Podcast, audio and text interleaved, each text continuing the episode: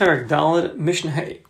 Hamavkia Bazayas. One is cutting his Zayas tree, his olive tree, during the Shemitah year, and he's doing it in order to use the wood for firewood or something else. It says the Mishnah, Lo Ba'afar. You cannot go ahead now and cover up the area, the stump that's left over with dirt. Because the offer, the dirt, will make the tree better. He is fixing the tree during Shemitah year. He's doing a positive action. We had mentioned already earlier, any kind of service that you're doing that will improve the tree, that is forbidden during the Shemitah year. So then what can you do? You can cover up the stump with stones or bakash with straw to, to, to guard it. It shouldn't dry up. So if you're doing a preventative measure, that's okay. But to put, but to put dirt on it that'll improve it, that'll be forbidden.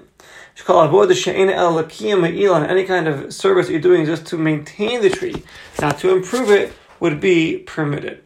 And why are you allowed to cut this olive tree to begin with? Ah, it's a Shemitah year. So we said earlier, you do, you're using it for firewood, you're not doing it to improve the tree. And so too, it's karos shikma. One who cuts Ilan HaShikma, a sycamore tree, cuts off the branches. The branches are called koros, beams, because they use these branches for beams for buildings. So the Mishnah is coming to teach us the one who cuts these branches during the Shemitah year, lo ba'afar. Again, don't cover it up with dirt. It'll, it'll improve the tree. You can cover up with stones or with straw in order that it doesn't dry up, just like we learned by the olive tree.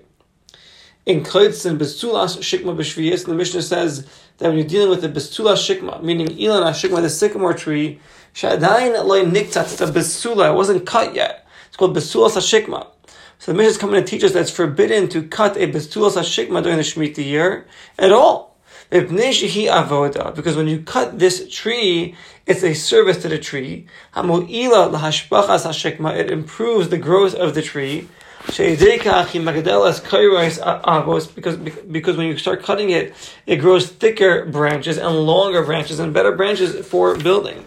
Therefore, if you're dealing with a besulas shikma, a sycamore tree that was never cut, you cannot even cut it to begin with. Rabbi Huda, um, Rabbi Huda says kedarka.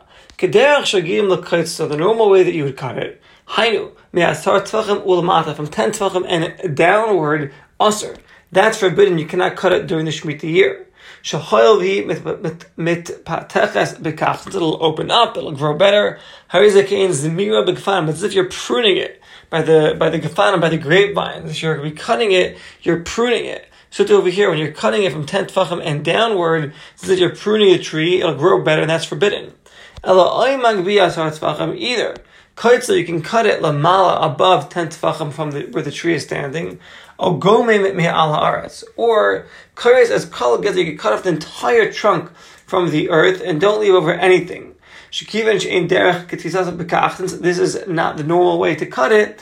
This would be a permitted way to cut it during the Shemitah year. And the halacha actually follows like Rabbi Yehuda. So even the Besulas Shikma, you'll find ways that are permitted to cut it in according to Rabbi Yehuda. Mishnah Vav Hamazane Bagafanim. One who is cutting the edges of the branches of a grapevine. Vakotit Kanim. One who is cutting Kanim reeds Agam in a swamp. When you're cutting, distance yourself from the earth, uh, space of a tefach, of a hand's breadth. Kalimar. Do not cut during the Shemitah year right near the earth, Bashir tefach. If you're near Kamatakin, it's a it looks like you're improving the land for planting.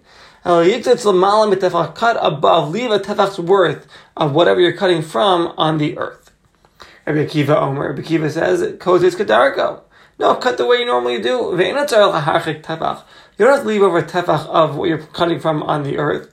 She'aim is them taking the elon. You're not improving the tree, oh yeah, kaka or the earth. If it ain't an erika zem, it doesn't look like you're pruning it either. Vaf bechli. You could even use a clay avoda, like what the farmers would be normally using. Uh, a cardum an axe, or b'magler with a, a, a sickle, magera, some other kind of you know chopping instrument. Ma'ashiyitz, whatever you want. And the Mefarshim Migdan Yesh Mefarshim, some explain that this last point of the Mishnah of using an axe, using these tools, is different call. It's according to everybody. Even according to Yossi HaGlili, who says you have to leave over a tefach, he'll agree that it's mutter to be cutting it with the farming tools and it's not a problem. Elon shenifshach, a new piece. If you have a tree shenifshach, that it was, uh, nistak was cracked.